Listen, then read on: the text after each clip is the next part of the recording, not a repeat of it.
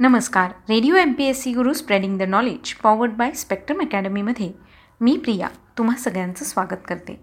मित्रांनो आपण व्यक्तिविशेष या सत्राअंतर्गत सामाजिक कला क्रीडा विज्ञान तंत्रज्ञान साहित्य याचबरोबर पर्यावरण भारताच्या स्वातंत्र्य चळवळीत ज्यांनी उल्लेखनीय कामगिरी केली आहे अशा सगळ्याच क्षेत्रातील व्यक्तींविषयीची माहिती व्यक्तिविशेष या सत्रात करून घेत असतो. त्यांच्या जन्मदिवसानिमित्त किंवा त्यांच्या स्मृतिदिनानिमित्त त्यांचा जीवन परिचय जाणून घेण्याचा प्रयत्न करत असतो. आज आपण व्यक्तिविशेष या सत्रात शांता शेळके यांच्याविषयीची माहिती घेणार आहोत.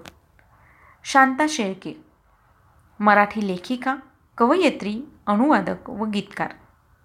त्यांचं संपूर्ण नाव शांता जनार्दन शेळके. शांता शेळके यांचा जन्म बारा ऑक्टोबर एकोणीसशे बावीस रोजी इंदापूर खेड मंचर या परिसरात झाला. याच परिसरात त्यांनी त्यांचं बालपण व्यतीत केलं. शांताबाईंचे आजोबा अण्णा हे शाळा मास्तर होते.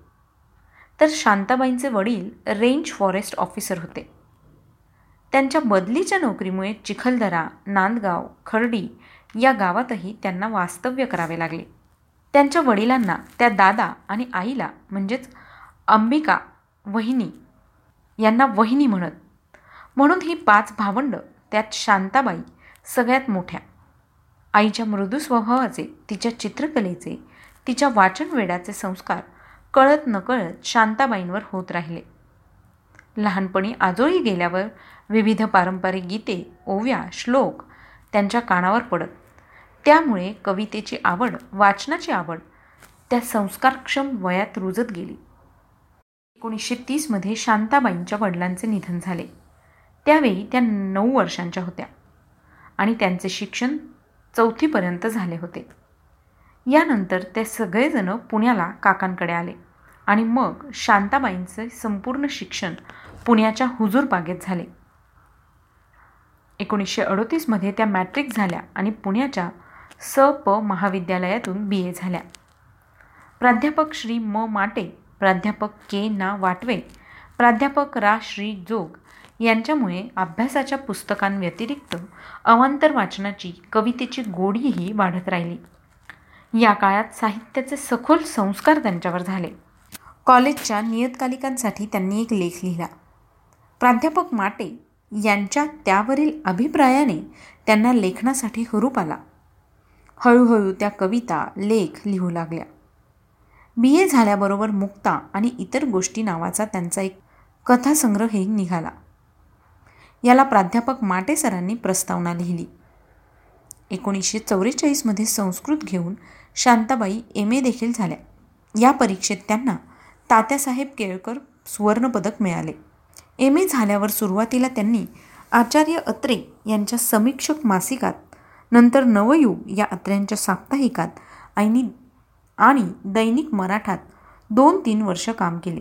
विविध प्रकारच्या लेखनाच्या अनुभवाची शिदोरी त्यांना या ठिकाणी मिळाली. अनेक साहित्यविषयक गोष्टी त्यांना इथे शिकायला मिळाल्या.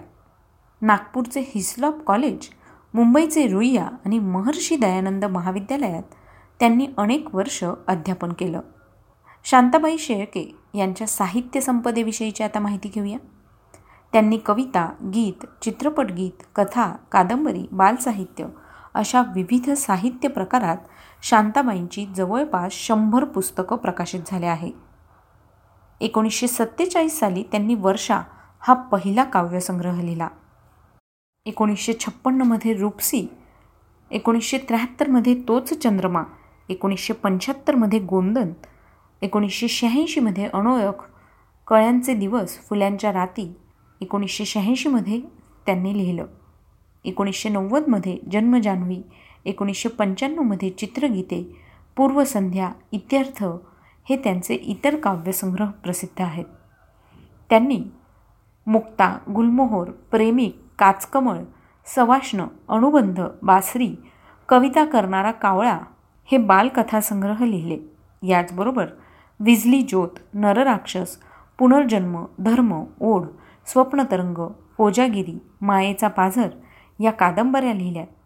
शब्दांच्या दुनियेत आनंदाचे झाड धूळपाटी पावसाआधीचा पाऊस एक पाणी वडीलधारी माणसे संस्मरणे सांगावेसे वाटले म्हणून मदरंगी हे ललित लेखन देखील विपुल प्रमाणात केले आहे.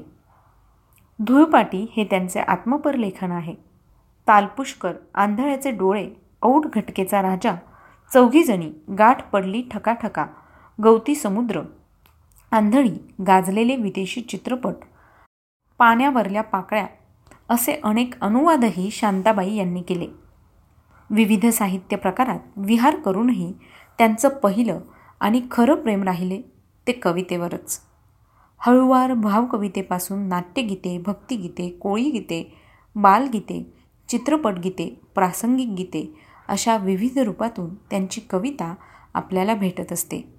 रेशमाच्या रेघांनी लाल काळ्या धाग्यांनी ही सगळ्यांनाच माहीत असणारी लावणी ही शांताबाई शेळके यांनी लिहिलेली आहे बरं का? या मराठीतल्या पहिल्या स्त्री लावणीकार होत्या. शांताबाई बी. एच्या पहिल्या वर्षात असताना एकोणीसशे एक्केचाळीसमध्ये त्यांची पहिली कविता शालापत्रक मासिकात छापून आली. गदी माडगुळकरांप्रमाणेच उत्कृष्ट भावनाकुल चित्रपट गीते लिहिणारी गीतलेखिका म्हणून त्यांना प्रसिद्धी मिळाली.